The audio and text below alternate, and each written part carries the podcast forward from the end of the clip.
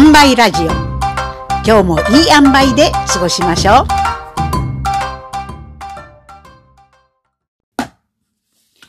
私が休日に出会った本。スローフードな暮らし方。今回紹介する本はスローフードな人生。イタリアの食卓から始まる。島村夏さん。著の、えー、新潮社の本です。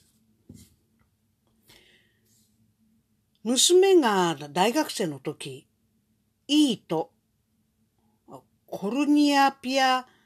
という出版社のグラビア雑誌を買ってきました。当時創刊したばっかりの雑誌で、英語と日本語とで書かれています。食をいろいろな視点で取り上げている雑誌だそうですけれども、若い女性が生めかしくザクロを頬張っている赤と黒の表紙に、誘惑、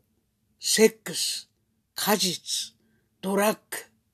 祝祭、ケーキと書かれてあるので、本屋であれば手に取るときに周囲の目をちょっと気にするかもしれません。でも我が家のリビングに置いてあるので、すぐに覗いてみました。食文化の違いなんていう表向きのことだけでなく、人間の貪欲さ、思い入れ、本能、まあ何でもありという感じ。えもう興味が注がれましたね。この雑誌のアンケートに娘が答えたら、スローフードな人生、イタリアの食卓から始まるという本がプレゼントされてきました。当時はまだスローフードという言葉はあまり知られておらず、うーん、グルメものかな？と、さして期待もせずに読み始めたのですが、ところが、これがなかなか面白くって、儲けもの。いや、味わいのある深遠な哲学。私は早速作者の後書きを読んでみました。私、作者の後書き読むのが大好きなんです。とかく、ファーストこそは勝者なりという競争原理が先に立つ現代にあって、いやいやどうしてスローこそは人類の新しい賢者の態度なのだよ、と居直る哲学なのだ。うーん、これはいい。アイデアを拝借。と、早速、当時、新年のご挨拶状にしてしまったのです。ちょっとご紹介しますね。2001年の年賀状です。早く早くと追い立てるように子供を育て、早く早くと追い立てるように仕事をし、ファーストこそは勝者なりに戸惑い、気がつくと50歳、今世紀はいかにのろのろと暮らすか、いかにのんびりと暮らすか、スローこそは賢者なり、と書いたんです。この本は、世界に当時6万人の会員がいるというイタリアを拠点としたスローフード協会の面々を訪れた著者が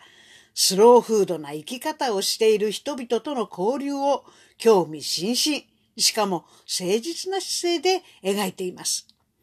スローフードに象徴される、いつでも、あ、スローフードじゃないわ、ファーストフードに象徴される、いつでも、どこでも、誰でも、お手軽に同じものをさっさと食べるような食への無頓着ぶりを嘆いて、その地方でこそ食べられるものを時間と手間をかけてゆっくり楽しんで食べることが最も贅沢で賢いというごもっともなことを言っているんです。でもね、この本、面白いのはそのごもっともさではないんです。イタリアの村のバール、カフェですよね。そこではコーヒーの多様な注文が可能で、人と人との交流があり、そこで働く人々の個性が輝いています。とびっきり美味しいチーズを作り出す農場には、元薬物中毒患者や精神病院に長く入院していた男たちと、祈りをやめた神父が暮らしています。ロシアなどに物資を運ぶ NPO 活動を副業としている男性は、親から虐待を受けたり、傷害事件を起こした子たちと、妻と実の子と大所帯で暮らしています。このカーサファミリーナの食卓は至って質素だが不思議な豊かさがあったと言います。こんな風に淡々とした労働や何気ない日常生活を通して描かれる生き生きとした暮らしの魅力。治療にさじを投げられた精神病患者や親からも世間からも見捨てられた子供には実際はたくましい生活力があって育っていく可能性が宿っていてその力が発揮できるチャンス、支える人々、そしてゆっくりとした時間が必要なことがこの本を読むとよくわかります。ケアギビングというのは人々に本来備わっているたくましい生活力を見出し育てていくことなのでしょうね。食環境の行く手には環境汚染、食品添加物、遺伝子組み換え、食糧難と飽食、まあ、暗雲が立ち込めています。だからこそ大切にしたいですよね。こういうスローフードな考え方。食卓を囲むという中に深く刻まれる人と人とのつながり、ゆっくりと味わうことで生まれる豊かな時間。見せかけの豊かさには惑わされない食の豊かさがそこに刻まれていました。本日のお話はスローフードな暮らし方。紹介した本はスローフードな人生。イタリアの食卓から始まる島村夏さん著。新潮社の本でした。